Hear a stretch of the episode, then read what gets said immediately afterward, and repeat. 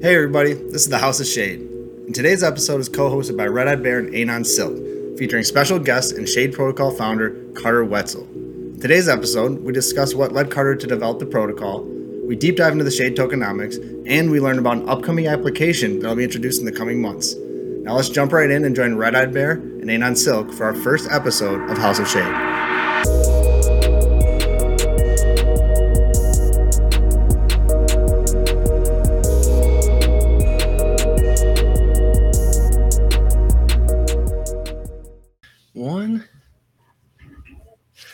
All right. Yeah, I'm so excited to finally get this project out in front of the community. Uh, it's been about two months in the making, House of Shade, and it's finally coming to fruition. And uh, what a better person to have on than Carter. Uh, thank you for joining us, man.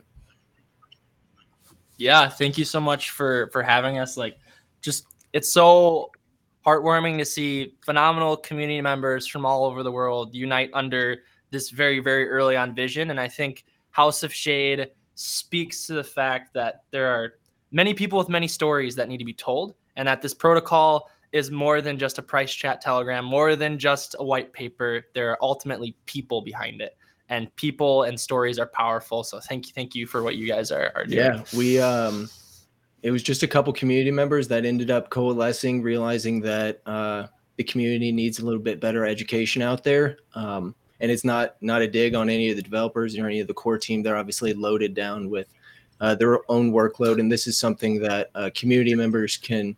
This is like a perfect position for community members to fit. So happy to be able to do this. Uh, the team that we're working with is absolutely phenomenal.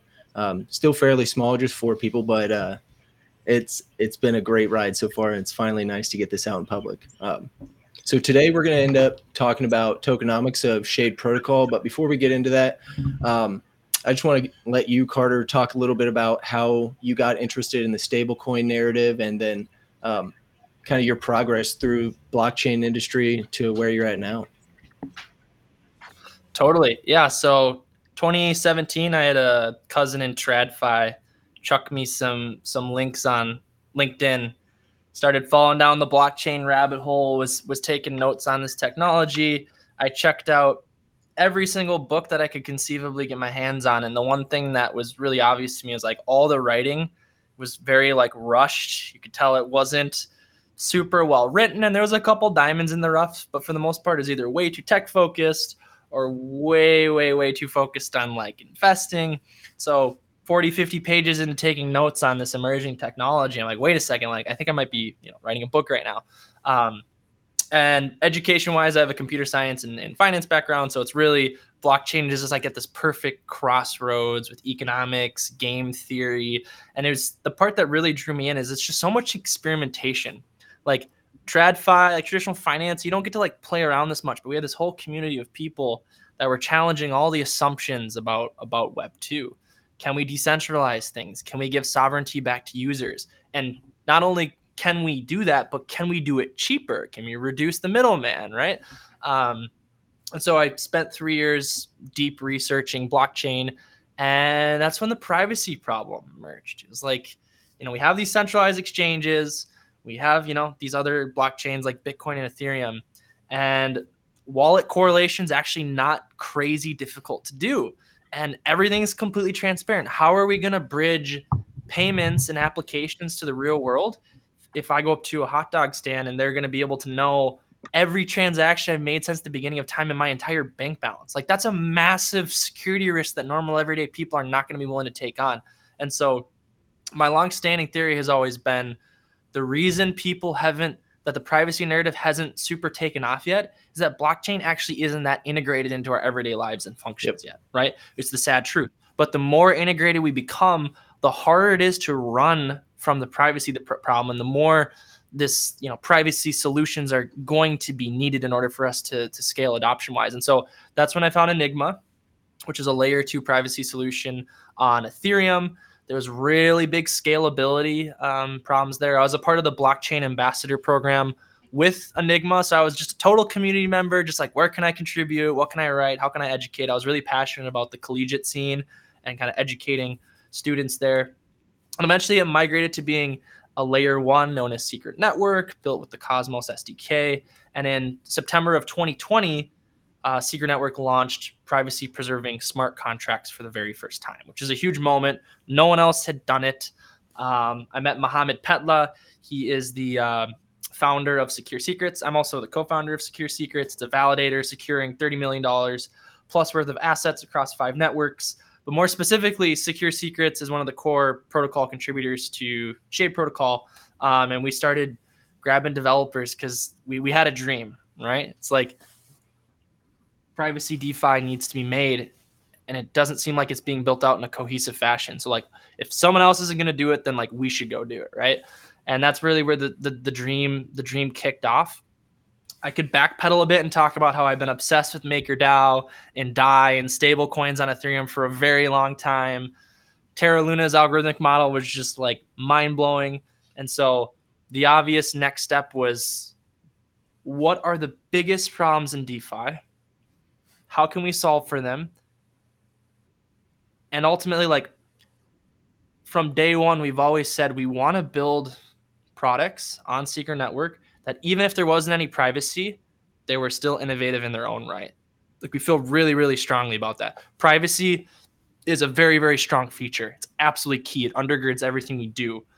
But in order to get user adoption from other Web3 platforms, you can't just be like a half step up. You need to be like so far ahead that people cannot deny that what you're doing is better, and that's the reason they're gonna gonna make the jump. So, yeah. anyways, that's a little bit of background. I know I just went like 20 different directions. Feel free to like narrow oh, me no, in. But no, that's question. fine. I'm I'm glad you uh, gave that full scope, just because um, I think everyone's story of how they get to understanding that privacy is one of these uh, aspects of blockchain technology that personally uh, they think is critical um, so everyone's story is a little bit different there. So it's always interesting to hear the people who are building stuff, hear what their story is and how they came to this conclusion themselves. Um, yep. Yeah. Totally. So before we get into uh, before we get into the tokenomics, I just wanted to highlight why we're talking about to- tokenomics today.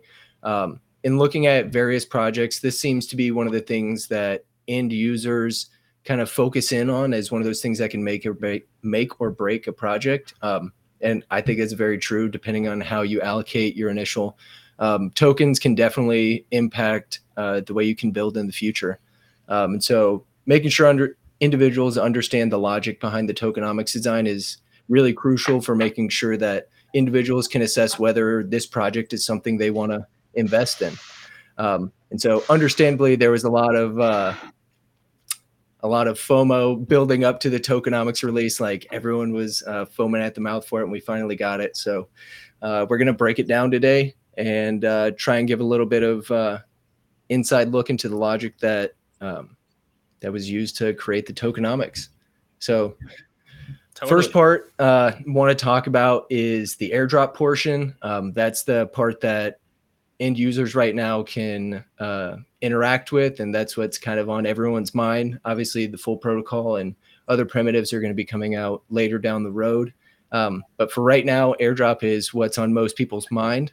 Um, just to give a little bit of background on the airdrop, there's about 14.5% of the shade supply that was going to be airdrop. 20% of that was available February 21st, um, which people can go claim now and 80% is available upon the launch of the protocol and key contracts. Um, just personally, I think this was a great way to break up the airdrop. Um, I think it's super important to be able to properly incentivize users to come back and use the protocol because there have been plenty of airdrops that I've been a part of where there was just no incentive to interact with the protocol. Like you might like the project, but there was the utility either wasn't there or um, like they didn't do a good job marketing it. And so I think for Shade, with with how big of a following it already has, four or five days uh, after um, token launch is is awesome. Um, and so yep. I was just curious about why you guys decided to break it up like that. You obviously could have given everyone their tokens um, initially. Uh, that way, potentially we could have had a little bit more liquidity uh, put into the market. So I was just wondering why you broke it up the way you did. Totally. I mean, it's for a lot of the reasons you stated, right? Like we wanted to get the token out there, establish a price feed, right? Because Silk launching is very much contingent upon Shade having established liquidity, having a, an established price. Um, so having like Shade out in circulation for a while and making sure that there's there's stability surrounding the dexes and what the Oracle contract will be looking at was quite uh, quite important. And specifically i'm calling them the utility contracts. Like i've been that's how i'm kind of framing it. You have you have shade staking. Um, you'll have the ability to conversion mint between silk and shade. Um, we'll have basic governance proposals. So there's lots of all of the actual utility that gives shade its fundamental value those are in progress which we're going to have a development um, update soon post airdrop another developer roundtable where we sit down and say hey here's the state of the contracts right? But I think by splitting it up task based, we're going to give users that initially maybe didn't have a great first impression of the protocol, right? We can just say that the claim experience was nothing short of like disappointing, I think, in terms of the throughput and people wanting to get their claim, and all that stuff. And like we can call a spade a spade, right? But I think the beauty of only doing 20% out and 80% later is Shade does have an established price, which means that other 80% has value. And once we launch those utility contracts, people already know about Shade Protocol.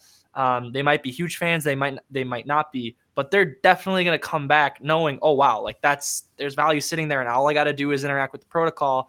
And our number one job as, as developers and builders is to have that UI UX experience be so good on the other side of this once the utility contracts go live that people are inevitably going to stake and lock up their supply or, or liquidity provide, right? So you can you nailed it on the head. We wanted to disperse out the the emission rate, um, slowly build towards the utility contracts and then the launch itself. And so, so when when that eighty percent does become available, is that something people will have access to all at once, or is this also like there are going to be multiple things you have to do in order to unlock it? Yep, it's going to be multiple things to do, and this is actually like an ongoing discussion because I'm somewhat in favor of like the very first task should be shade yep. staking. Like I'm hoping we have a full blown video saying like here, like hold up, like before you claim, here is why shade staking is like phenomenal. Like this is about this is what you're about to participate in. And so then I think we give, you know, 20 to 30% unlock for the shade staking task. Maybe we let, you know, week, week and a half go by. We make sure everything's good. And then we do the next task, which is like convert shade into silk. At that point, silk has gone live. We make sure arbitrage stability is all good to go then you wait a little bit longer and then maybe you do your first governance proposal or whatever that final final task will be. So on the flip side one could say no just do it all at once. Try to do all the tasks at once. Boom boom boom boom boom. There's probably be more supply shocks which is okay. Like supply shocks at the end of the day are large bag holders selling and distributing and decentralizing the protocol. Like the people that can shift price the most are people that own the yeah. most of the token right? So it's like liquidity shocks they're painful but like we would work through them if it was just all at once.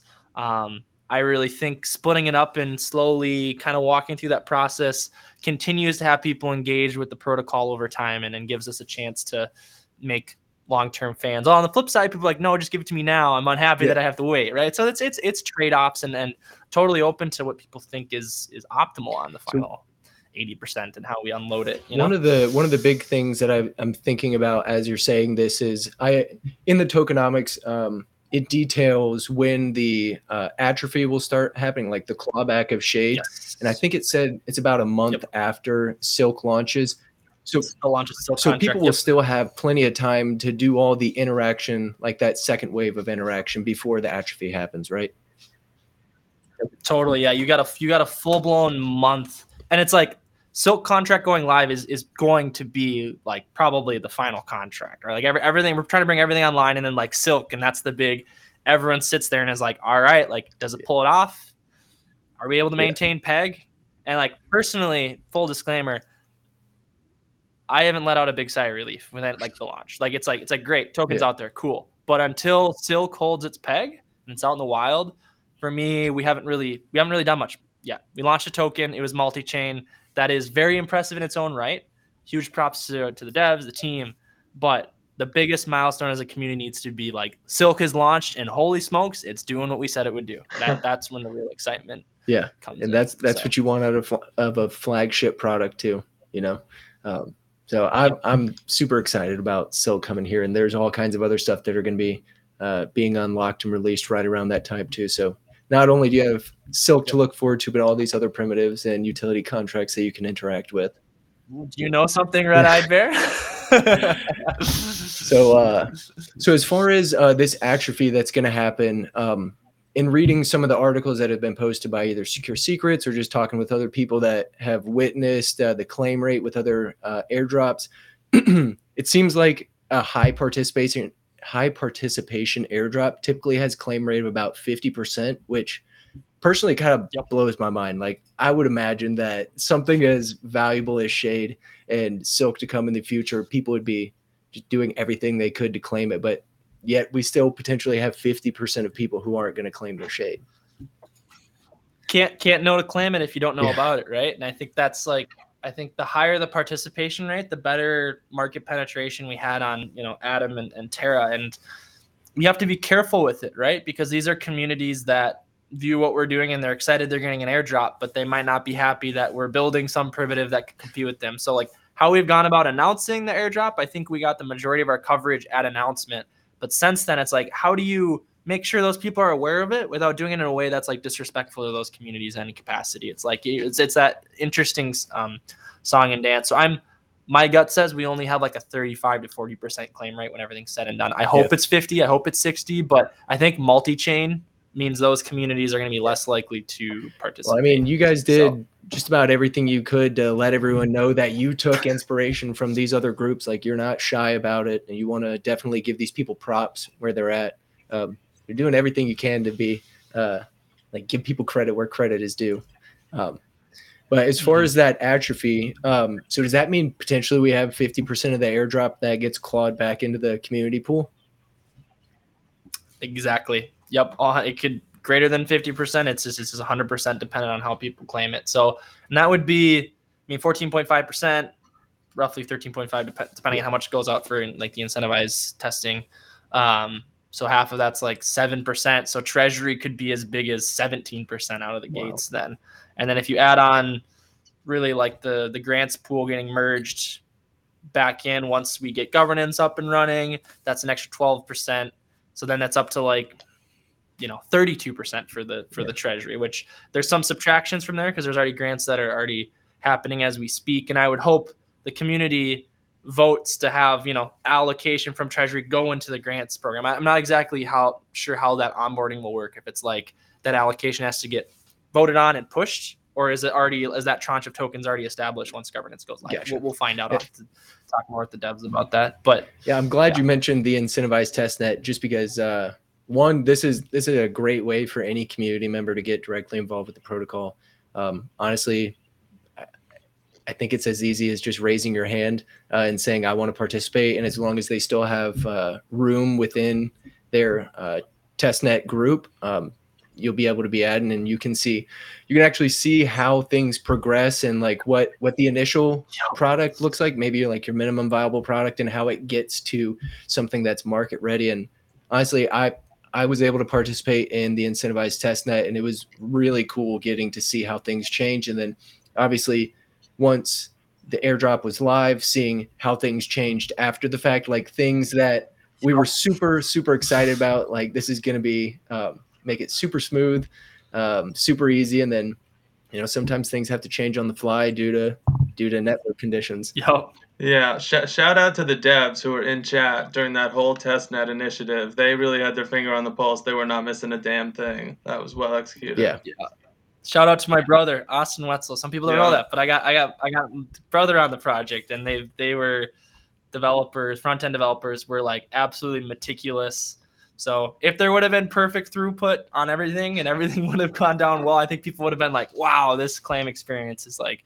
top tier. but you know, you can't you can't account for everything, and we we did what we could. And um, to talk about the incentivized test net, there was there's like a form that went out for people to get feedback, and top ten best feedback are getting some amount of shade from the incentivized test net category. So that that still needs to be accounted for. And there's also um, like the PEG research team. A couple people have done just like phenomenal work, and we're gonna do a better job it's just been it's been so absurdly busy. But sometime, let's see, it's the 28th of something week. We'll we'll outline like, hey, like here's how you qualify. Here's what's pulled aside for testers. We'll we'll add more structure and visibility on it. So far, it's just been so chaotic trying to get feedback that that type of like handoff of in of tokens and Yeah. to testers has been more chaotic than I'd like, and we can do um, um, talk about having a better job. And I'd also highly recommend having one of the peg research uh, people onto House of Shade. People ask me, they're like, "So tell me about like the composition of of silk," and I'm like, I honestly like this whole. There's like four people that know way more, way more than I do about how silk works, the composition of it. I just know what the end goal is. They took it and sprinted like thousand yards ahead. So highly recommend getting them on yeah. the show. Oh, we we've definitely been in talks with them, uh, and definitely want to bring them on. Um, me and Anon were both on a peg research call maybe a week or so ago, and it was just it's so eye opening to to get to talk to these people who really know what they're talking about, like these economists. Um, and most of them are really good at like not dumbing it down, but like making it very easy for new people to come. And I know they're working on documentation to make it so that anyone that's interested in uh, contributing to the PEG research team can read this documentation and basically pick right up where they're at, which is really really cool. Um, because Yeah, we have uh, we, we've been talking to two two of the guys who are, are definitely trying to come on House of Shade, and just a little teaser alpha for those of you who are going to be tuning in during that episode. The benchmark that that this gentleman created is just absolutely mind blowing, and the the way it ties back into silk and its stability, man, there is such a bright future here. Yeah, so many many future conversations as I have in regards to the peg, um, but just to uh, kind of get on to the next aspect of the tokenomics outside of the airdrop is uh, the development fund. Um, obviously, this is something that uh, hits home for you, Carter, especially. Um, so, Yep. just brief synopsis: These are funds that are going to be used to help build out key shade primitives and also secure integrations for Silk and Shade. Um, it accounts for about 23, a little over 23% of the um, total token supply. And I think this is one of the areas that the tokenomics for Shade differentiates itself from other projects just because of um, some of the core principles of Shade protocol that kind of help shape the, the, the logic behind the development fund. Um, and the one that I want to highlight most is just that no application unique tokens um, and also not sacrificing UX for tokenomics. And that not sacrificing UX kind of goes back to no unique application or application unique tokens. Um, yeah, and so it's really cool to um, once you think through it, be able to see that the allocation towards developer funds actually reflects um, these principles. Um, so maybe you could just talk a little bit about um, why you guys decided to go with a little bit heavier uh, development fund, and um, maybe talk a little bit about that core principle of no application unique tokens and why it's important to the Shade protocol. Sure. Uh, I'll I'll start with the the application and then I'll, and I'll jump back to the number. So it, it's amazing how much more simplified it is working with partners when everyone's applications are all working together. It's like essentially we're creating a massive revenue Mhm. share model, and the instant you have a new token, like that team and that product automatically has a fork in the road, right? And like L1's experienced this. Applications are not built to like 100% give value back to the layer one, and so by having all of our primitives and the community members and the team, like everything that gets done is just it's all for a public good. There's no one going off and like launching some some side thing for for self gain in that sense. So I'll talk to the 23.25. Ultimately, we've pretty much road mapped out like six years worth of, of development, if not more. Like we've we've we've thought that That's far ahead. And so the core development team and contributors have to envision a world where we have a team north of you know Mhm. 50 people north of 100 people and so it's it is a quote unquote scary scary amount like i think if you look at um like airdrop distributions i would say we're probably let's say like uh upper 1% quartile is somewhere between like 27 to like 35% Okay. right let's say that's like 75% to 100% i would say we're probably like 55th percentile i think we're like slightly above the average like not as decentralized as it could be not as over centralized as it could be and i think part of that is just we have such a clear primitive product vision that it's like we don't need to account for an infinite number of applications necessarily. We need to sprint after you know the 10 to 15 different 10 to 15 key DeFi mm-hmm. primitives and having those initial developers being able to scale that out to other teams within the core contributors and sprint after that it feels like it's a trade-off that was worthy worthy of making.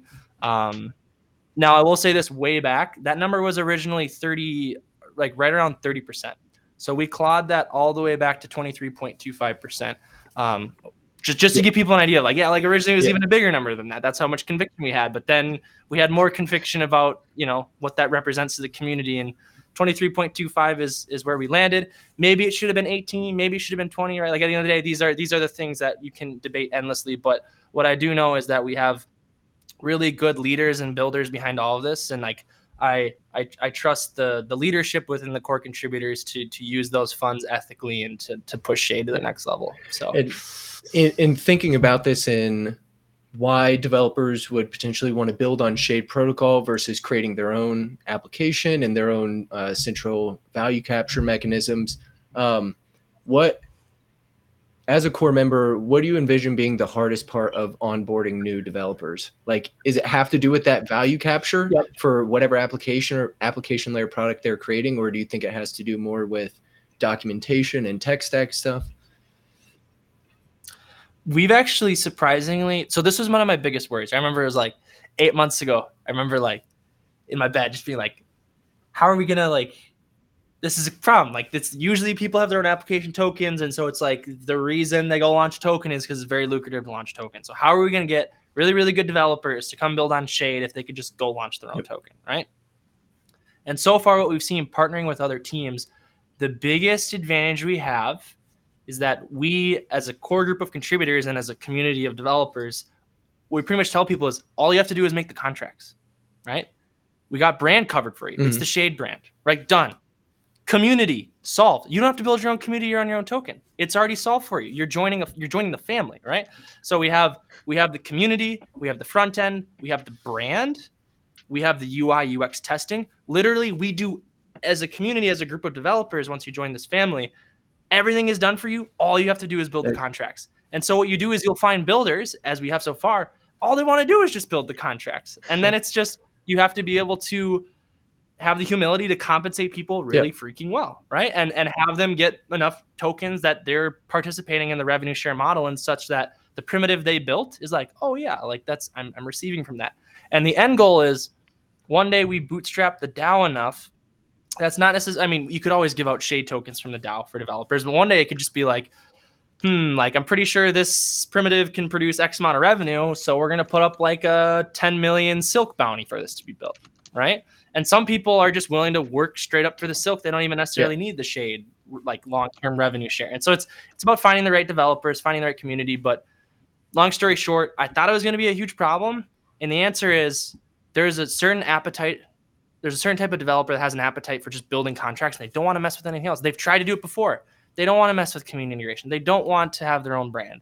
They don't want to have to build their own front ends. So if we can just do everything for them because you're joining this suite of applications, except the contract development, it's a match yeah, made heaven. I didn't so. I didn't even think about all the other things that really go into building that like you can have all the contracts and uh, everything behind the scenes looking good, but you still have to market it. People still have to use it. Um, you got to create branding, all that. Yep. So th- it almost sounds like uh, Shade is providing like a a best case scenario for builders who really just want to focus on building, which is awesome.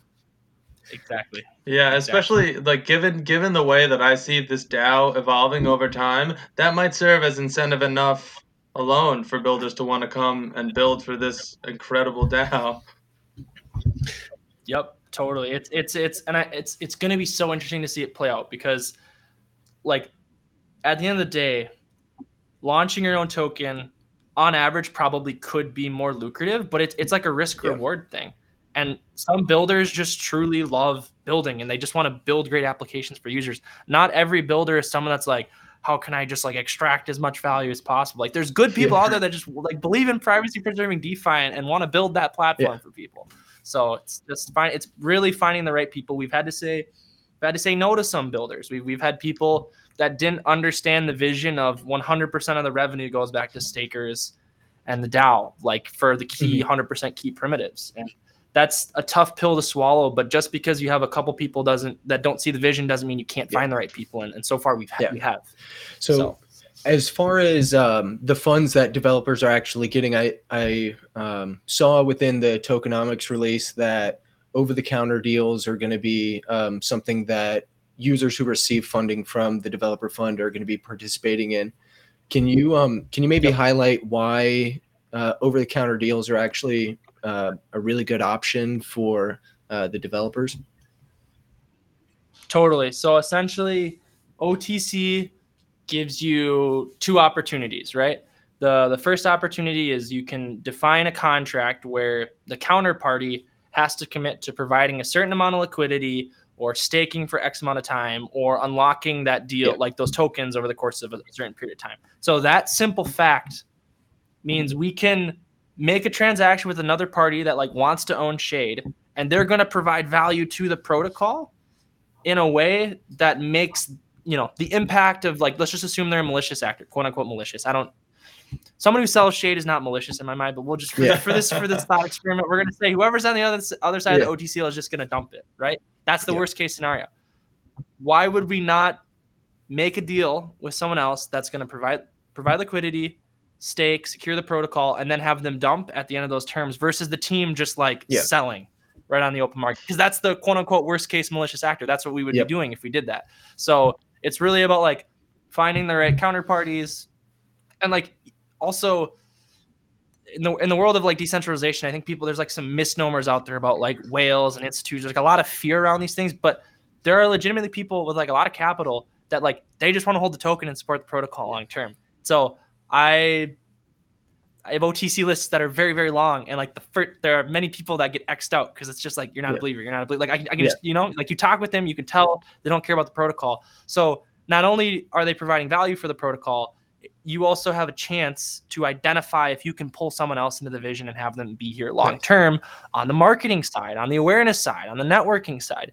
So I wanted to like we put the OTC thing in, like a lot of projects wouldn't say that. They would be even afraid to Yeah. bring it up as a topic, but I just want to like lay the cards out there. It's like there are operations attached to the core developers and at the end of the day there has to be some sort of tangible sovereign currency to be able to pay people out and one day it will be silk right now we can't do that but life becomes a lot easier once once silk enters the enters Awesome. the equation And are there just for maybe anybody out there who wants to participate in these OTC deals? Uh, is there like a formal way to um, to get involved with that, or or maybe that formal way will be unveiled in the future uh, as we get closer to a full protocol launch? Yeah. I mean, I think you can like feel free to to to ping to ping me. Um, think the best thing you can do is be like a proven community member for Shade Protocol. Like we're Yeah. definitely biased towards community members. Um, and then there's questions, probably questions like, oh, like what's what's the minimum amount for participating in OTC?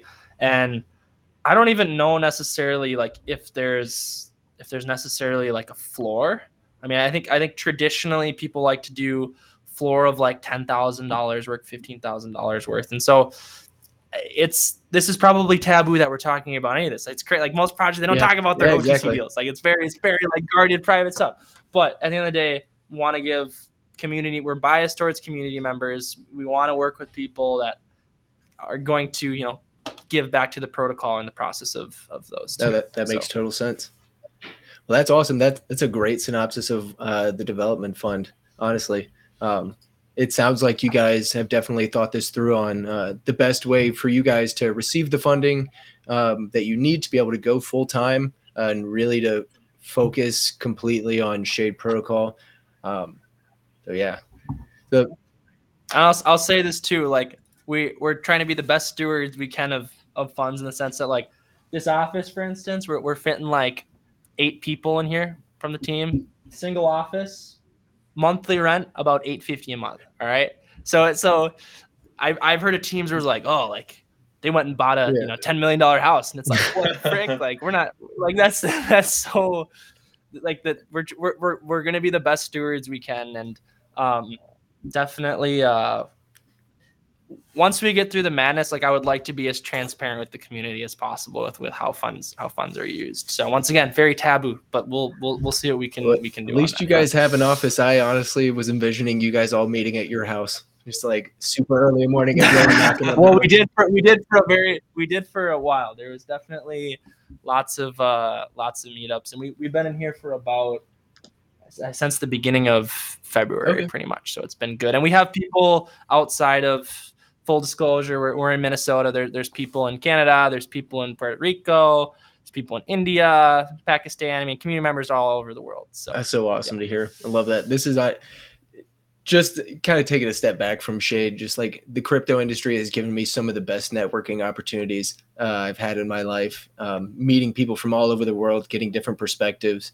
Um, and I imagine that's exactly what you wanted to. uh, a building team. You know, you want all these different perspectives. You don't want everyone to be the same, thinking on the same kind of wavelength. Uh, so that that's really awesome to hear.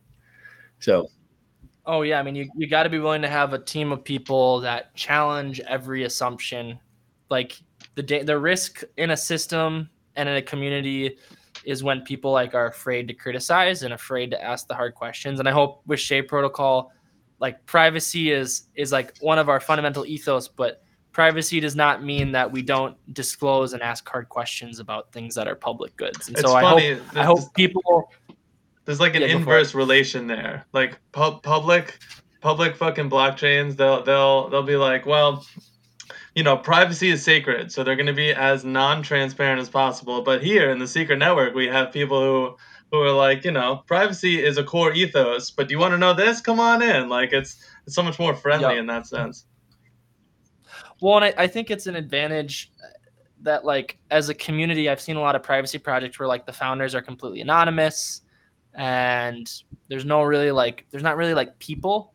And I, I still firmly believe that, like, for a privacy project to like scale pretty quickly with what we have in mind, that there has to be a human element. There has to be people that are willing to be doxxed for the greater good, essentially, to be like, no, like, I value privacy and I'm fighting for your right to privacy. And I've actually given up my privacy indefinitely to be able to help the world be a better place with this technology.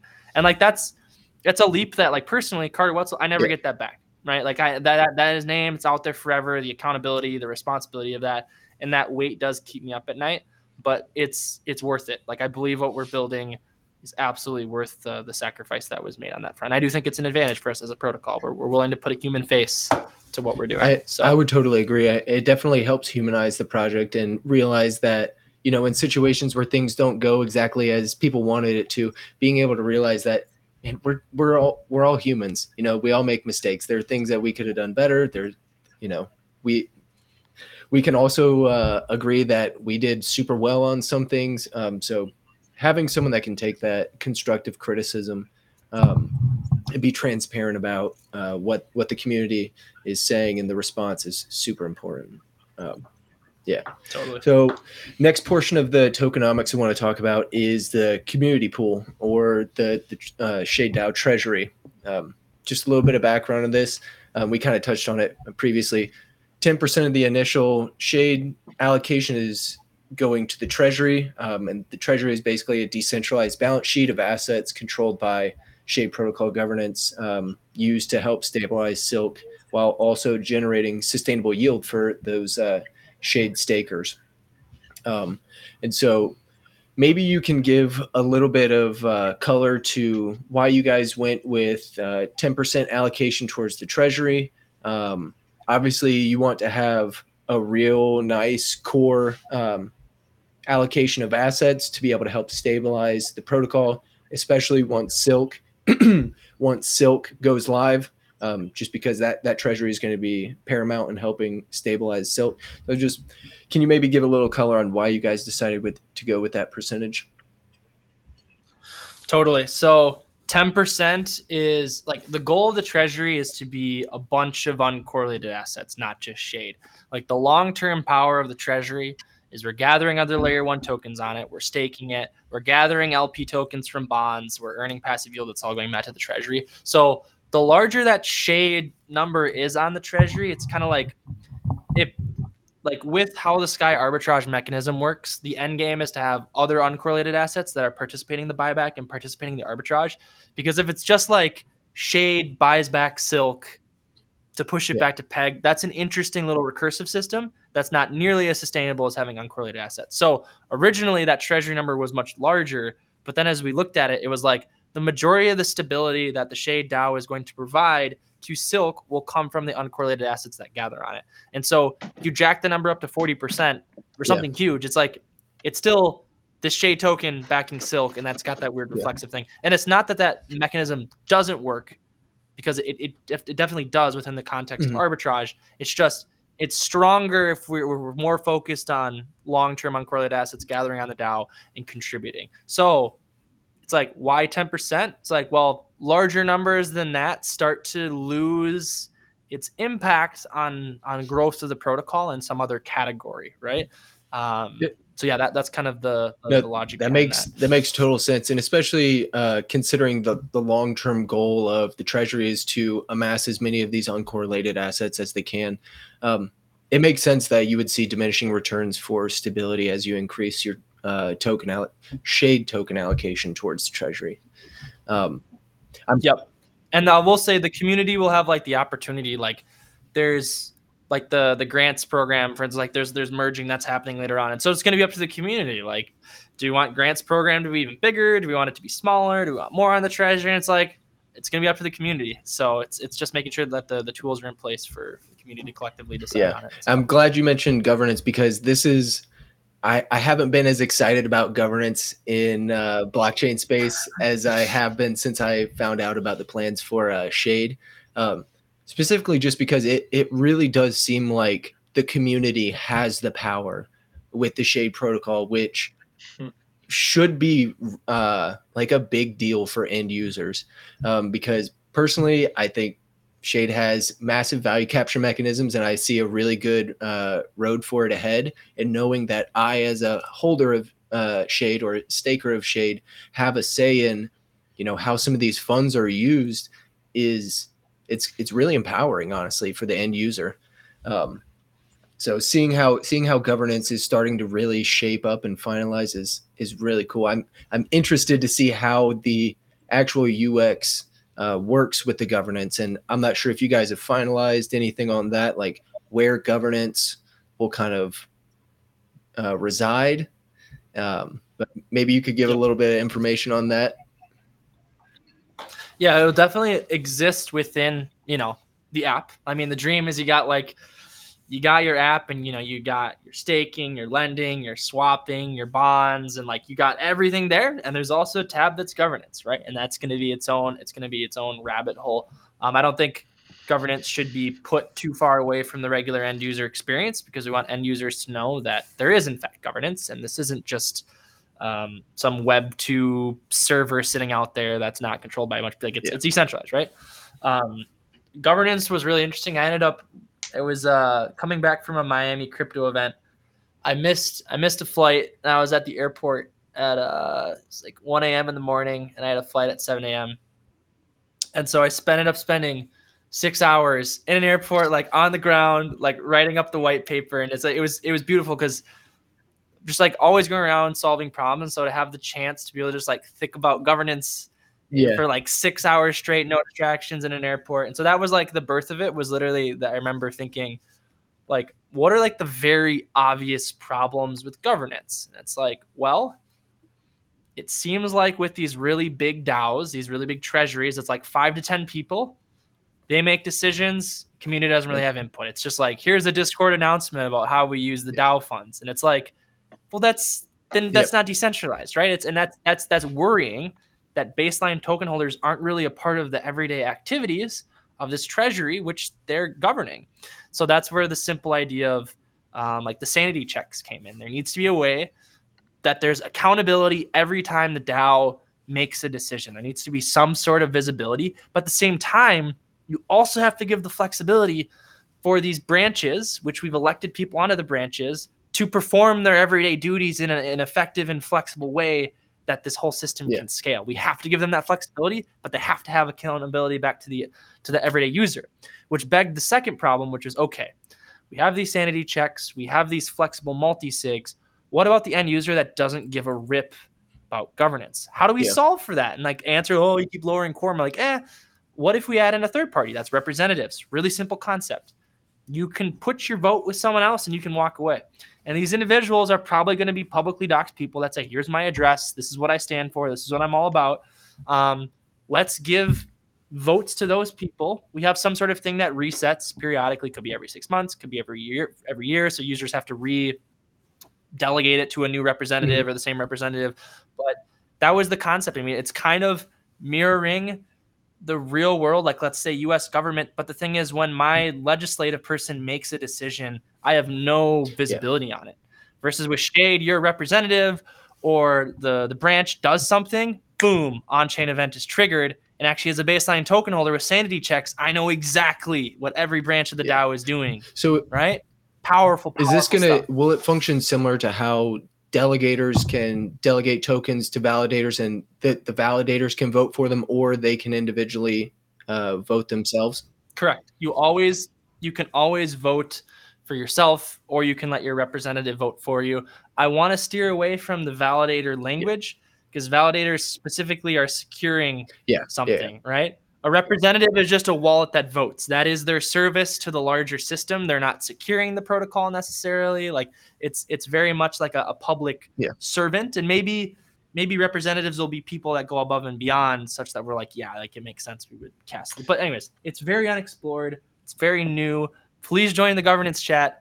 Please talk about this stuff because as with the as with like the silk research, the peg research stuff, I hope a whole group of people like take it and run with it and are able to like arrive at a solution that allows the DAO to be flexible but gives that underlying accountability to baseline token. Yeah, that's that's awesome. Um, Yeah, wh- wh- one of the things I really like about it is that in the real world, when you exhibit rational ignorance because you don't want to go through the minutia that is law, you you you elect a representative to make the best interest in your decision, but they're incentivized to do it. And something here, like you said, there's there's transparency. You're doxing yourself as a representative, but there's also no incentive other than who it is that you want to look out for. In the real world, there's Yep. people there's people you know building roads and yada yada yada. Like, of course, they're not going to be able to be very involved with governance. It's a little different here, as we are all like you know pretty much financiers on the internet right now. But still, for the people that don't don't you know ha- don't have their finger on the pulse of governance, that that incentive incentive alignment is very uh, it's very interesting, and I'm really excited to see how this plays out. and I think it also adds like a face to governance because even like validators are quite unknown. And I hope as like as a community we push to kind of like humanize this whole governance thing. It's like I would love to be able to like open up a page of like Shade Protocol representatives and there's like 40 people there and I can read their stories and they're around the world. It's like wow, this is like really really cool. Versus it being kind of just like and like I think there will be representatives that can be private and anonymous and we'll definitely respect that 100%. We're not saying you have to be doxxed, but I just think it's like a really unique opportunity to bring like blockchain governance hasn't take the leap hasn't taken the leap to like public representatives being out in the open just serving a public good. And and one question that's come up is have we considered incentivizing governance voting? Have we thought about incentivizing um, representatives? And i'm just going to say this not going to make that centralized decision i'm not going to say it's up to the community like that i don't know I don't know. I don't have the answer, guys. Like, do we incentivize voting? Do you represent? It's up. It's up to the community. I don't have the Yeah. answer for you. So, well, this is what that uh, the governance discord's for. Go ahead and hash it out in there, talk about it. Um, have m- more than enough opinions and different viewpoints for people to give, um, you know, positive and negative uh, feedback to that. Um, just to circle Yep. back though, and and talking about a really important part of the community pool is the the Sky Arbitrage contract that's tied to the community pool. Mhm. Um, I know that a portion of um, allocation within the general treasury is going to be used to help maintain uh, the stability of the peg, and um, shade stakers have to will end up giving up a small portion of uh, their staking to help secure the help secure the peg. And I'm assuming that is that allocation is going towards the sky arbitrage contract. Um, could Correct. could you maybe just for anyone that um, hasn't heard about the sky arbitrage contract or doesn't really know much about arbitrage um, interactions and opportunities in general. Can you maybe give a brief description on what that our ARB contract is for? Totally. So we'll, we'll we'll assume silk is equal to a dollar to simplify this example. Um, right now, if silk is targeting a dollar, and on the secondary market on a DEX is trading at a dollar and two cents, there needs to be a way to push silk back to its target peg of a dollar.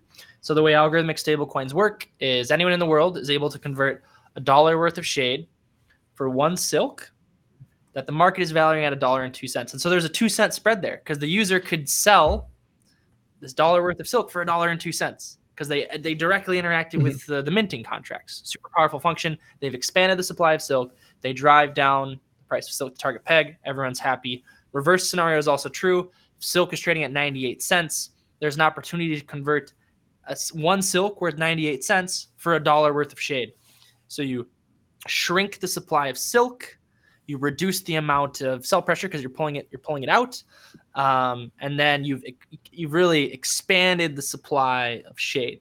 And really sharp people will say, wait a second. So you're essentially like pulling on the market capitalization of shade to push it back to peg. And the answer is yes. And this is why having a fundamental floor of value for shade tokens tied to tangible economic mm-hmm. value is so freaking important. And it's what Terra figured out. Their two fundamental revenue streams are swap fees from Luna to UST and back and forth. There's mm-hmm. a little swap fee that goes to Shade um, to the stakers, as well as the transaction fees on UST. So Shade Protocol has the same thing. We have the Silk transaction fees, we have the swap fees, but then we actually add on top of it because all the other primitives that we're launching, those revenue streams are also going back to Shade stakers and Shade token holders. So the reason we're okay with contractionary events where demand for Silk drops is because the thing that's backing it, Shade, does have a fundamental floor of value. And Terra Luna makes the same exact design assumption too. You have to, it's how it works. Now, when we initially researched Terra Luna, there's two entities at play. You have retail arbitrage players and you have institutional arbitrage, arbitrage players. We said to ourselves, what if we can add even more stability to the system? Can we add some additional entities that are neutral and decentralized to this entire system? So this is where the idea for Sky arbitrage was born. And so because it's, it's even an older concept than that. It was really, I guess the original idea was like, all right, a shade staker, they're locking up collateral, they're earning APR, but what are they doing for the protocol? What risk are they taking for the protocol, right? like locking up supply and reducing circulating supply isn't necessarily like building towards yeah. the public good. So that was actually like way way back. That was actually what really triggered the concept was like what can we do with their collateral that would help the greater good? The answer was help arbitrage and maintain yeah. the peg, right? So now you have Shade staking collateral goes into an arbitrage contract. And so now whenever there's an arb opportunity, when it's above or below peg, it performs the conversion minting grabs the profits and gives it back to the treasury and the shade staker. So there's another revenue stream, right? Um, and then we also add on treasury collateral into this whole system too. So now instead of retail and institutional, it's retail, institutional, staking collateral, as well as the treasury participating in all of this. So Luna recently has purchased a billion dollars worth of Bitcoin. Right? Yep. Saw that. It's it's handled by an entirely centralized entity. Okay. Ours isn't. Our, our backing for Shade Protocol in mm-hmm. terms of treasury and staking, that's decentralized, man, completely. So if we have five billion in uncorrelated assets on the Shade Treasury, it's it's not it's not centralized like that. So I I'm I'm not going to harp on it now because we need to prove that the mm-hmm. DAO grows and we get to that end game. But one day, I think we'll have a very strong argument that like our additional entities that back the entire system are, are way more decentralized and therefore there's less risk involved actually. And, and so, so uh, as far as the the sky arbitrage contract goes the, the allocation of um, treasury and uh, staking collateral that goes to that is flexible right governance has the ability to change that yep totally up to totally up to to governance on that front um, personally at least with how we instantiate it it's like it's either going to be 50 or like 100% of shade staking collateral goes to the ARB contract. Like it's it's decent, it's decently yeah. aggressive. Um, yeah. We've had some discussions internally though where we think it might be best to establish the retail and institutional ARB before Sky even ever gets activated. Just from like a security standpoint, it's like establish your ARB community, make sure yeah. they're all good to go, and then like slowly kind of ramp up how much Sky participates in the arbitrage. Um, and I'll bring this back to another very fun moment that I'm assuming you guys heard about recently, but it was like how White Whale has suffered from this. White Whale and Terra, it's an arbitrage project where people passively earn revenue from Mhm. locking up collateral. It arbs it for them, right? So they, they ran into a fundamental problem. How does an on chain smart contract participate in arbitrage and somehow be faster than institutional players? Mhm. Right? Like it's it's it's it's a totally unfair unfair fight. Uh, high level institutional bots versus just like a decentralized Hmm. smart contract. Um, and so I was thinking about this for a very very long time. And one night, um, answer kind of popped up or was like, we can never have a faster bot. It's not going to happen.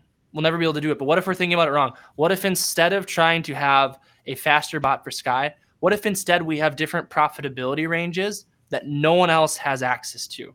So that is how Sky works.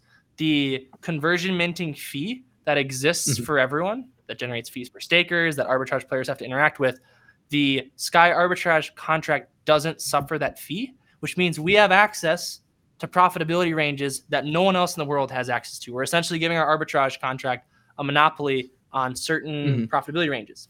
Now you have to be careful with that because you don't want the Sky contract to be Yep. the only arbitrage player, right? But you do want it to be able to be a participant uh, participant in the long run. So that was the design space solution. Don't try to be faster, be a part of a different profitability range. And that will actually create sustainable arbitrage for us over time because we can have that contract be triggered like 10, 15, 20 times a day. And then we can guarantee like some Yeah. level of APR potentially from Sky arb back to Shade Stakers. And that's a whole revenue stream that like other protocols, they don't have that. And the only reason we're, and this is the beauty of a, an entire interconnected DeFi ecosystem. Like Terra Luna is not going to give White Whale permission access Yeah. to their conversion minting contract because it was never part of Mhm. their principles that everything should be unified together, right? We're starting from day one with the assumption that everything's connected. And so we have the ability to have creativity with how we solve Yeah. these problems because now Sky is interacting with conversion minting contracts in a special way. And as we launch all these primitives, we keep having to challenge ourselves and be like, we have more design flexibility than any other protocol because all of our primitives can interact in a way that Yeah. no one else can. So Yeah. it's very exciting. Yeah, I mean not that that doesn't even mention like down down the line having some of that revenue directed towards a pool that we can uh, eventually deploy to stabilizing synthetics. Yep. Which is just mind blowing the the amount of flexibility that this DAO actually has. Yeah. Yep. Hundred percent. Don't get me started on synthetics. I'm a little too soon. we should probably have a Yeah. standalone episode for synthetics. That rabbit hole is very freaking deep. So kind of along the along the lines of the community pool. Next thing I kind of wanted to touch on was the grants, um, which will um, in the in the tokenomics release they talked um, the release talked about migrating the grants program eventually to the community pool, um, which I imagine would also simplify the the user experience. They're not having governance uh, separated, um, and having thing everything kind of Yep. centralized.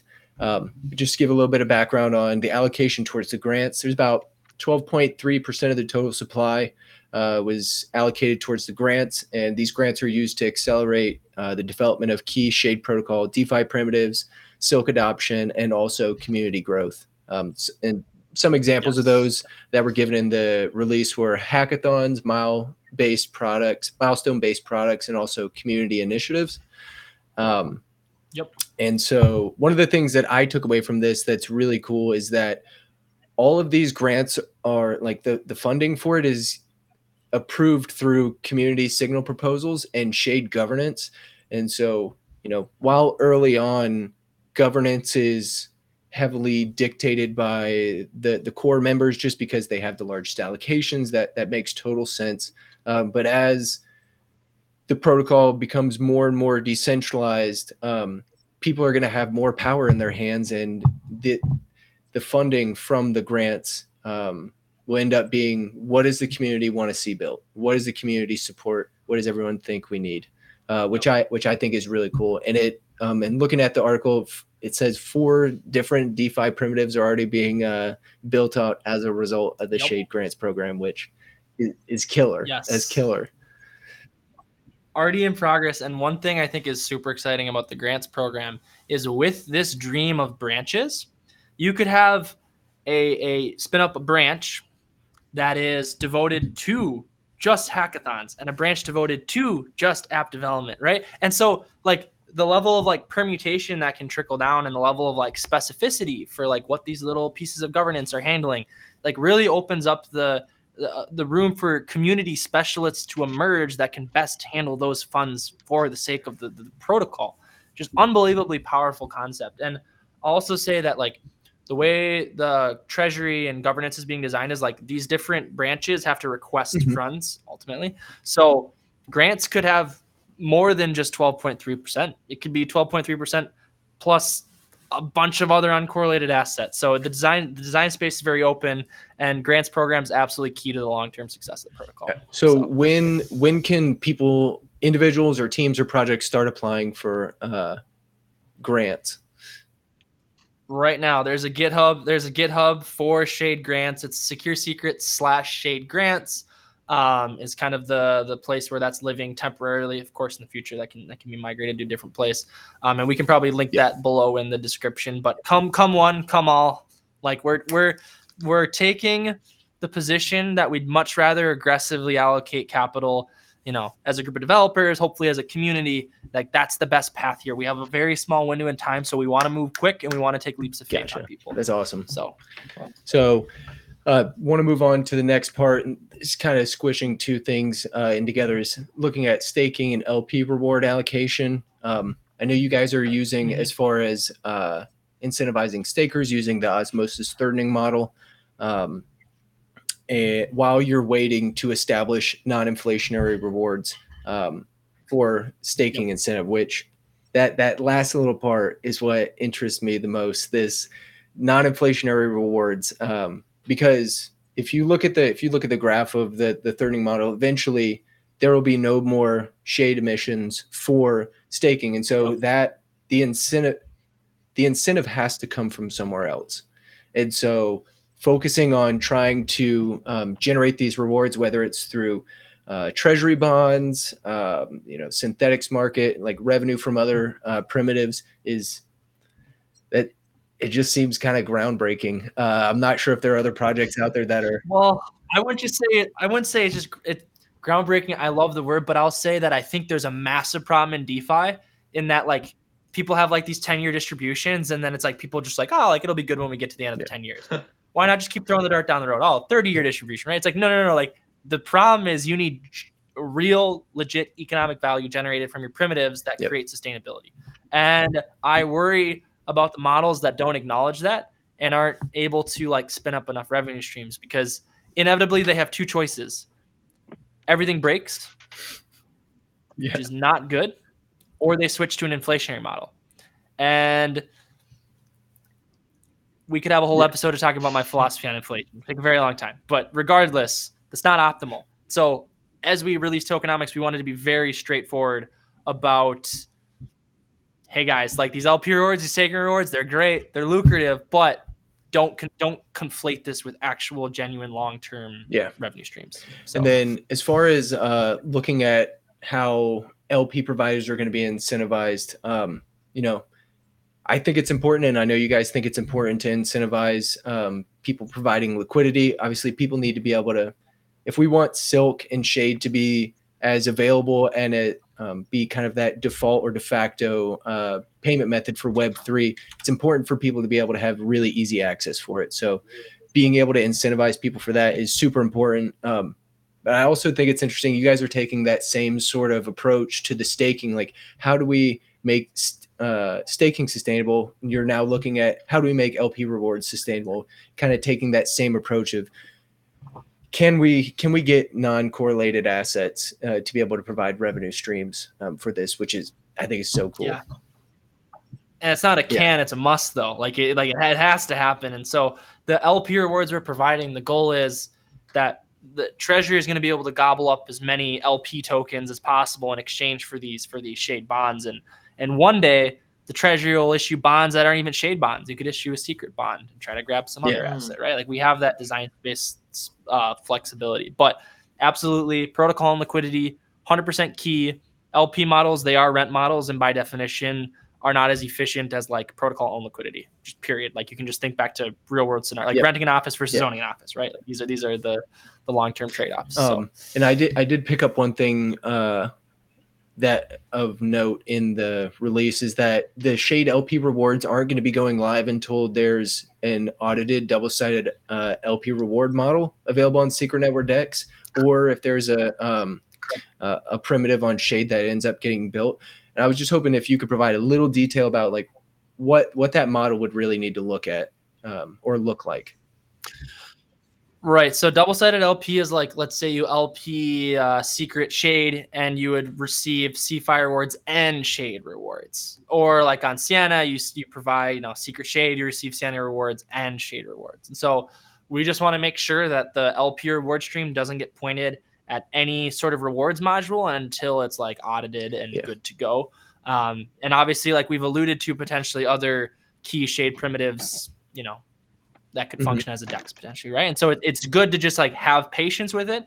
And as a community, the initial gut instinct is like, oh, like we want all the liquidity, but like we want to make sure it gets applied safely when it does get applied, and that whence, wow, whence, that's definitely not a word. That was like That is a word. once once the uh once the shade rewards start getting pointed and liquidity starts coming, we want to make sure bonds are in place to capitalize on that deep liquidity and start building out that long-term sustainability. That's all. So it's a timing thing. yeah, that's killer. Yeah, it's it's funny the paradox that exists in crypto because it's the fastest moving space imaginable, imaginable, and yet at the same time, charts are are trading in the tightest of ranges until they go insanely parabolic. And I like I like the approach of of you know like launching shade as an empty shell and doing all of these things carefully with creativity, even though you you just said, you know, we have a small window in time here. So it's just such a funny trade off. It is definitely. Um, so just gonna move on to the next segment. So uh, this is kind of getting into something that people might get a little uncomfortable talking about, but it's definitely important to understand is um, private raise. Um, so first off, just want to start off saying congratulations on the private raise. Um, I know you guys were very excited to have that come in, and for anybody that uh, hasn't read the tokenomics or um, the tokenomics release or hasn't done any other digging on this, they raised $5 million, which is approximately 7.75% of the total supply. But they were, this private raise was oversubscribed by seven and a half million dollars. So they, they rejected, um, you know, these private funding partners. Um, so that kind of speaks to they're being selective about the, the people they're partnering with, the capital that's being allocated there, um, which I think in in some sense can calm people a little bit. Um, but I want to give you, Carter, the floor to say like, what were you looking for in some of these potential partners? Like, why did you why did you choose some over the other? Yep. So I'll start. I'll start with the number, right? I'll, I'll start with five million because that was the initial initial target, and then everything's kind of reverse engineered back from there. So five million specifically, so we can spin up essentially a team of 20 plus people to go as fast as possible. These are people with day jobs that are software engineers that work in traditional institutions, and it's like how do you get someone to take the leap where you can give your full attention to this? It's not split part time, like it's like you're here 100%, you're a Shade core protocol developer wherever you are in the world. And so 5 million back tested with salaries, back tested with numbers was like pretty much required to make everyone take the leap. And it's I want to say like I've been seeing these fair drops. People's like, oh, like why don't you do like the 100% fair drop? And like my answer is that no one on this team had any pre-existing wealth. Like a lot of the people um, that are launching these fair drops are like developers that have already been in crypto for a super long time and like they don't need like it's it's they have the flexibility to do that. And for us it, it felt like a scenario where it's like we needed some capital to be able to make the dream uh, come alive. Actually my webcam just popped off there. One second. Uh, one good. guys webcam don't do this to me this is supposed to be the portion with the most transparency.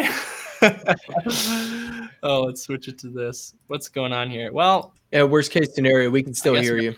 So that's the important part. All right, Um, all right, all right. So yeah, well, I'll, I'll try to I'll try to speed up here. So five million dollar reverse engineered was like, all right, this is the, this is the target amount.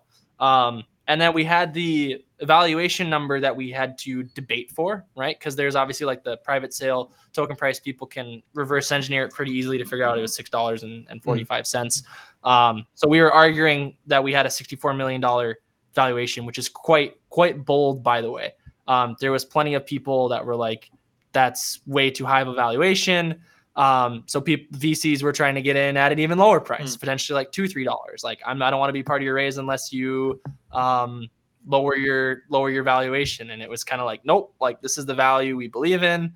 Um, and so if we would have caved to that kind of pressure, more supply would have had to been given up for like the five million. So it was definitely like a tooth and nail. This is what we this is what we stand on. This is the valuation that we can we can justify. Um, and on the oversubscribed side, yeah, there's so many people that wanted in on the private raise. And like at the end of the day, we are looking for partners that genuinely have a history with investing in the privacy layer one, um, privacy layer one narrative. So, and people that have a proven track record of being quality VCs, not people that that um, dump on, on projects. So we put a lot of put a lot of research into it, and um, yeah, that, I guess hopefully that that gives a little bit of rundown about why five million, why the seven point seven five percent is essentially reverse engineering from five million and, and arguing for a certain yeah. valuation. And so. I think one other thing uh, that's important to note here uh, for anyone that's concerned about private raise partners dumping on them. Uh, dumping their allocations once their vesting is complete is if you look at the way that this vesting release schedule works there's it's a linear vesting schedule um, and there's just a little over a thousand shade unlocked per day spread across these 25 partners. And so, in in looking at the logic behind this, um, the linear vesting was chosen because it helps uh, smooth out some of the supply shocks. You know, so yep. the, these private raise uh, people, they're not waiting with no return, no way to uh, interact. Um, they have the ability to slowly interact with more and more of their allocation as time goes on, um, and it kind of encourages people to interact with the protocol rather than just looking for that payday, um, which I think is really important. Yep. Projects projects that do the vesting, we've just we did the research and it's just there's very strong correlation between you you know you slap a six month curve on someone and they're just going to forget your protocol come back in six months and be like oh i want my yeah. upside now right um, that's not at all like that's not at all optimal um, the other part i want to speak to is like people are worried about the 7.75% but what i would say is if a VC sells off funds, guess what happens to the protocol? Gets Comes more decentralized. Yeah, right. So, so it's like at the end of the day, it's like yes, people will walk away with wealth in an asset that's not shade, but at the end of the day, we're decentralizing decentralizing the protocol. So it's a short term pain, long term, you know, it's it's healthier for the protocol.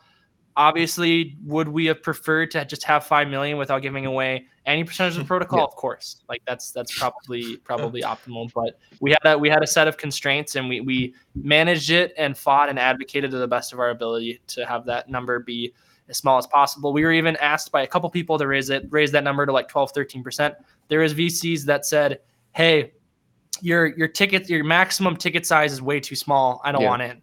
Right like oh like that's too big and it's or too small and like that's once again I, I just wanted the community to know that like we tried our best to filter out very very not yeah. optimal entities so. and looking at the way that the the linear vesting schedule works it would seem that we're going to continually see liquidity uh, on in these pools increase as you know the, these players yep. get these small allocations and one of the only things they can do right now is provide liquidity um, and so that's a yes. real easy way for them to get interact with the interacting with the protocol and also generating a little bit of revenue there um, so that's something for anyone you know kind of thinking when are we going to see the liquidity start showing up um, in the dexes uh, as time goes on we're going to see that liquidity just continue to go up um, obviously only to a certain point.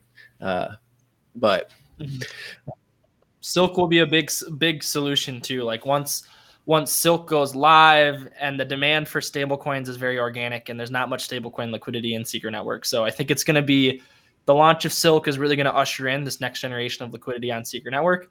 And also the launch of perhaps some, you know, perhaps like a lending product, one could say, would, would also drive Mhm. more demand for for silk and There we go. Um, so just uh, just to talk on the last two small parts of the um, of the tokenomics, uh, want to talk about launch expenses here. Um, I think I think it's really important that projects have these uh, allocations for launch expenses launch expenses specifically aimed at marketing and branding or additional branding.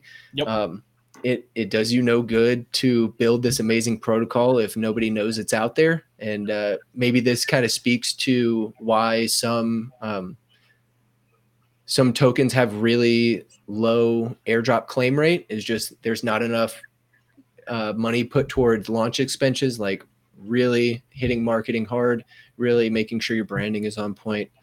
Um,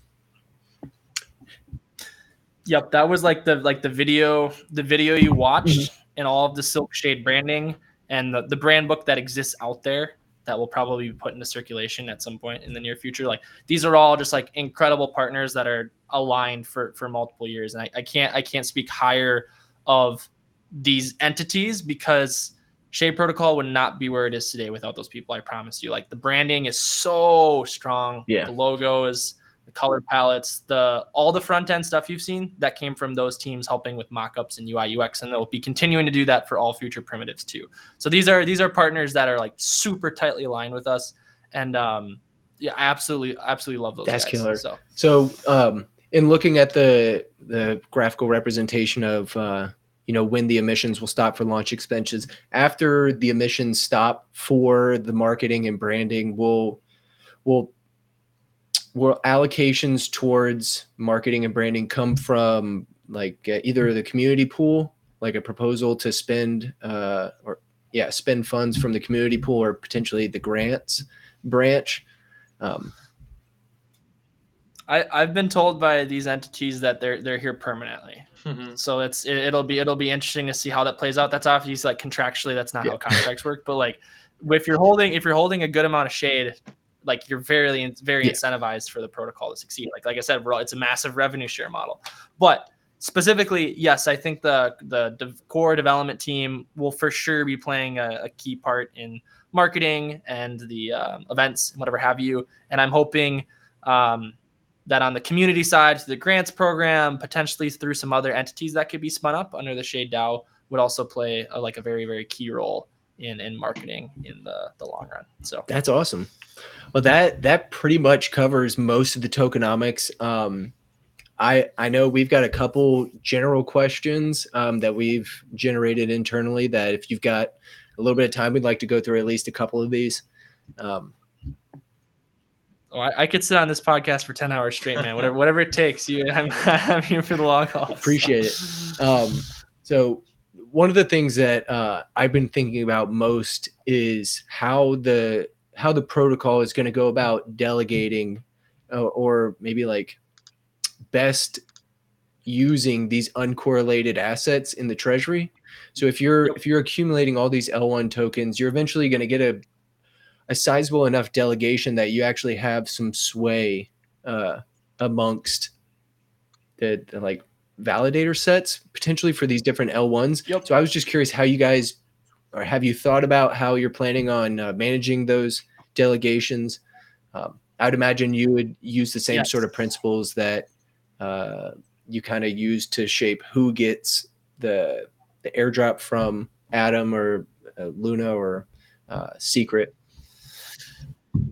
Yeah, so currently Jack Jack Swenson's the contract developer on this one, and it's been initially designed where it um, equally distributes out. So, so let's say we're let's say we have uh, 10 million secrets staked on from from the Shade DAO. It equally distributes out the the secret to the different validators essentially. Like as secret Mhm. comes in, it, it kind of distributes it out.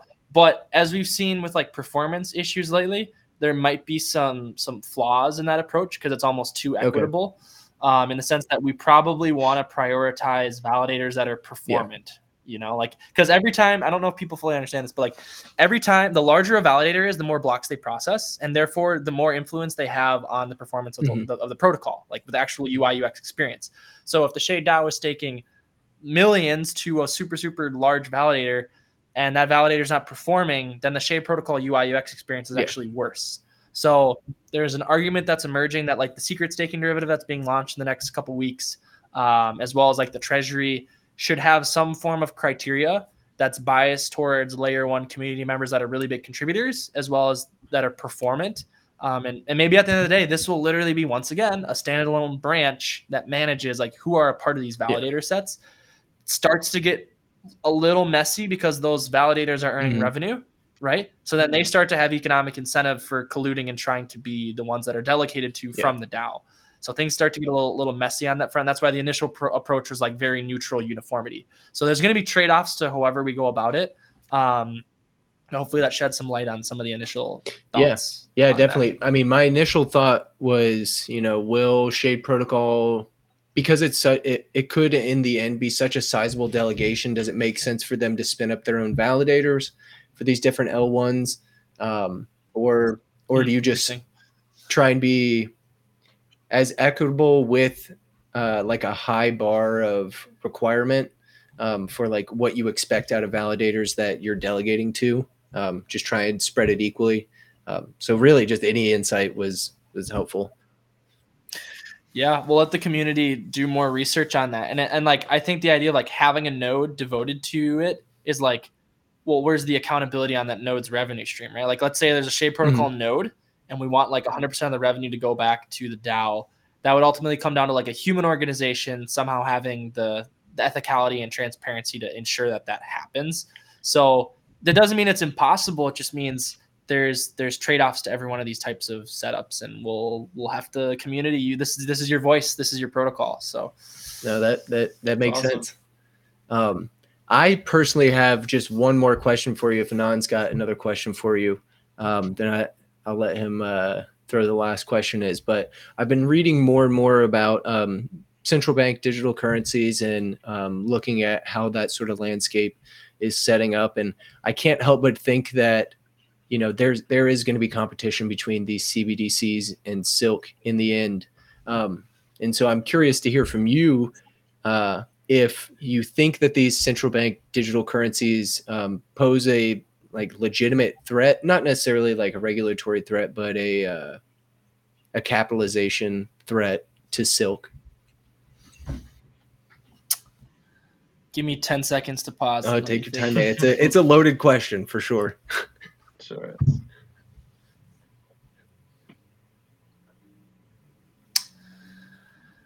i think whenever we talk about currencies it always comes back to attributes.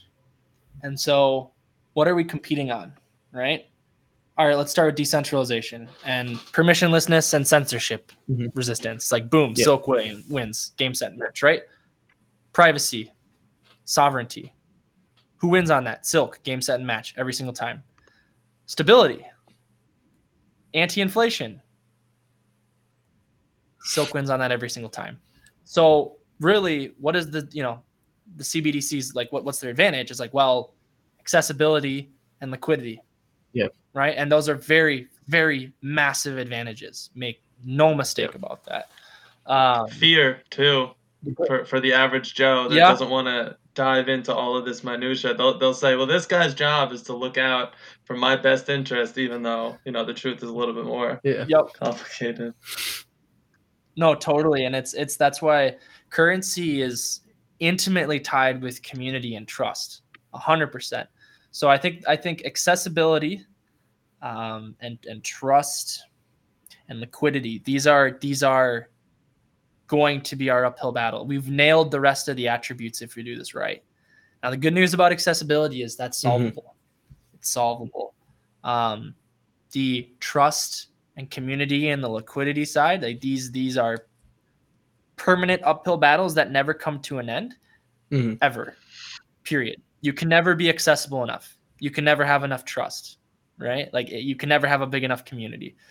And what i've always said is i remember i've had people along the way and they look at the tech they look at the vision they look at the roadmap and they're like all right this is like this is all good. This is better but like i don't i don't think you're going to be able to win on the adoption front. And I'm like, if you're telling me that your only argument against Silk and Shade Protocol succeeding is adoption, then game on. Yeah, Yes, I'm happy sir. to I'm happy to help with that challenge as well. yeah. Um, well, that that that totally makes sense. Um, I was when I was initially reading these things, I was thinking more about like CBDCs that come about in economically or socially oppressed communities. You know, like Right. places where you're you're actually restricted in what things you have access to. And i guess at a certain point there's not there is like a limit to what silk can do as far as being accessed. Like if you don't have internet access or you don't have um like if certain Yeah. things are filtered then it's not a whole lot that silk or any other uh solution could do. Um but Yeah. and uh, you got any uh No, we are very tied to the internet. The internet is definitely a, a core dependency. Yeah. You know, and that's uh 100% Yeah, well, when, when when people talk about it being a great equalizer, not only with information but access as well, this is exactly where I see Shade Protocol giving that truth validity. Um, but just for just for some some quick things, I want I wanted to ask. Um, I have one question that I'm actually going to break up into two parts. Um, so right now you can buy Shade on either uh, Sienna Swap or Secret Swap. I was just wondering which one is the preferred source of truth between the two of those in the eyes of Shade Protocol itself. it's a really it's a really interesting question. Um I mean at the end of the day, they're automated market makers that have certain levels of liquidity and certain levels of rewards. And whenever an oracle looks at these things, it's going to be looking at the depth of the liquidity pool. So I would say, like on an individual level, I'm always going to be biased towards depth of liquidity. Um, from like a product standpoint, I think they're both they're both great teams. They both are um, serving a very key function in Secret Network. So I, I like I said, that'll that'll be the extent that I can endorse one or the other. Is I'm, I'm a big fan of deep liquidity, and we don't have much liquidity right now. So that's that's the that's kind of where I, where I stand. Okay, and so but between those two, uh, those two same contract, different different uh, exchanges, those the the burning and uh, conversion minting will be taking place on both of those, correct? Yeah, so conversion minting will have its own UI UX. Like you'll go to shadeprotocol.io slash swap, and there'll be a page there where it's like silk to shade, shade to silk, right? So that as a as a functionality thing, it could live on those those dexes. I hadn't really thought about that. There's really no harm in having that UI UX live in as many places as possible.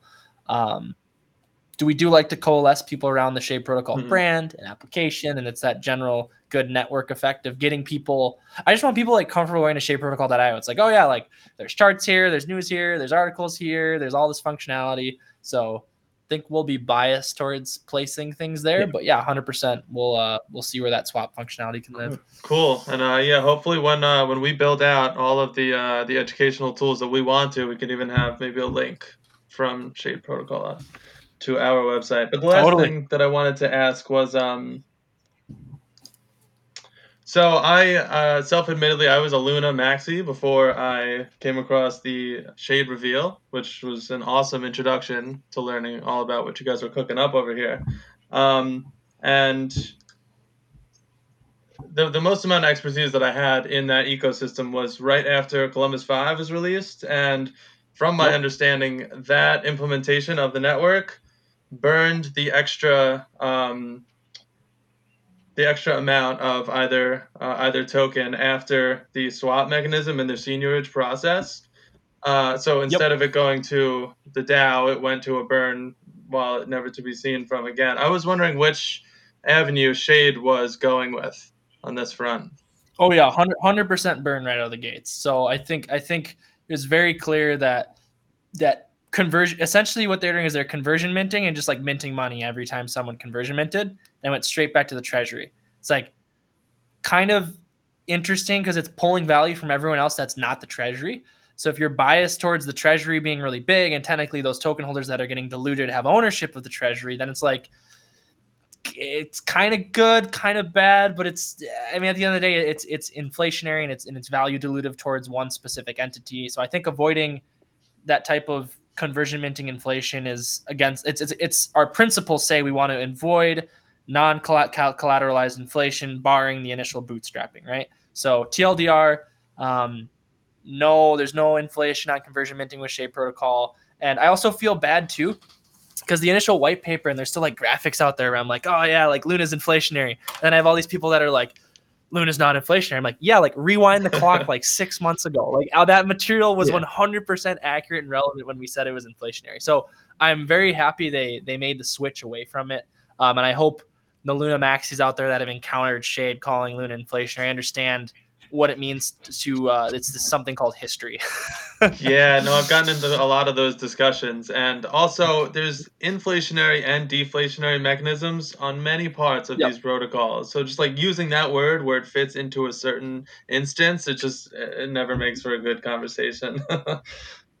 yeah, and then inflation in Web three is is really interesting because it's like usually inflation is ultimately pulling value from a set of entities that are not participating a certain in a certain set of actions, right? And, and it's going to goes towards a certain set of actors. So in Web three, like the set of actors that are participating usually are serving a very good public good. The same problem arises though, for instance, like for like uh, proof of stake networks. Why would the validators ever vote to give themselves less inflationary rewards, right? How much should they actually be getting paid to secure yep. their network? These are super uncomfy questions that people don't hmm. ask. Um, I'm okay with asking it, but I'll also say Shade Protocol, we don't have to worry about securing an underlying layer one. And so that is part of the benefit of not having our own layer one. And if we ever did have our own layer one, we would be thinking very long and hard about that question. So, well, I think that's uh that's about all the content we were hoping to cover for tokenomics. Um, before I say my last bit, uh, Carter, is there anything in particular right now that uh, you would encourage community members to get involved with specifically? Um, I'm not sure if there's any, uh, if testnet's still going on right now, or if there's any other things that um, the protocol yep. specifically looking for community help on right now. Couple, so yeah, couple, a couple of things. Thank you. First off, thank you guys so much for being such gracious hosts. This is like such a it's surreal to know. There's other people around the world and, and you guys get it you know like you, you get you get the vision. It's tangible. It's real. So thank you for having me on. Thank you for building out this platform. How you can involved uh, for sure go follow house of shade on twitter. Follow these guys support these guys at the beginning of their journey the middle of the journey and wherever the journey takes them. So like these these are amazing community members and be sure to support them at every turn. Um, second off join the discord. Get involved in like peg research social impact channel economics channel um, there's like there's a place for you. If you're someone in the world, you get the vision, you want to be on, you want to be a part of this. There is a home for you somewhere. Let us plug you in. We'll find a spot. Discord's a great first place to do that. The Shade Grants program. We'll be sharing more details that in the coming week or two. Um, I need to just go to Dutch Bros Coffee and just just just just really like iron out uh, that that the, the grants program and making sure people are crystal clear on like what's available and how to go about applying. And then the incentivized testnet stuff, there's a Discord channel for that. Get involved. Once again, that's on us. We should have provided better clarity throughout the process in the last like month. We can we can do better and definitely be actively looking to improve the communications and the, the structure on that front for the community. So awesome. Yeah. Well, uh, we'll make sure to link Shade Protocol tokenomics medium article in the description of the video as long as well as links to Shade Protocol's website, our Twitter, Shade Protocol's Twitter that way, everyone can stay up to date. Also, like Carter said, I would definitely uh, recommend anyone who's not already in the Shade Protocol Discord go get, um, go join. You can see all the developments going on with governance, peg research, economics, uh, incentivized testing. Um, it's very open. All of this development is out in the open for the most part, and so um, I encourage any community member that wants to learn more in real time go join those channels. That that's the best place. Um, yeah, and thank you, Carter, for coming on, uh, for being an awesome yes, first guest. I know this past week with the airdrop has been uh, fairly stressful and time consuming. So uh, hopefully you're at the point where you can get a little bit of extra sleep. Uh, but I know I know the roadmap ahead is still uh, long and busy. Yeah, well, the, the good, I guess my final thing I'll say is the thing that's comforting to me is we've, as a team and as a community, like we have such a clear, we have a very clear set of principles. We have a growing community and we know where we need to go next. And the stuff that gets me excited is knowing that more and more of this is now coming down to execution as opposed to forethought. Yep. Right? Like we we have really researched deeply and made sure this is that we're headed in the right direction. And the more it comes down to just execution, the more excited I get. So All right. Thank you, Carter. Yeah. Thank you. And thank you everyone for listening. All yep, have a good one, guys. As I as I wave with my pitch black webcam. Take care, bro. See ya. yeah.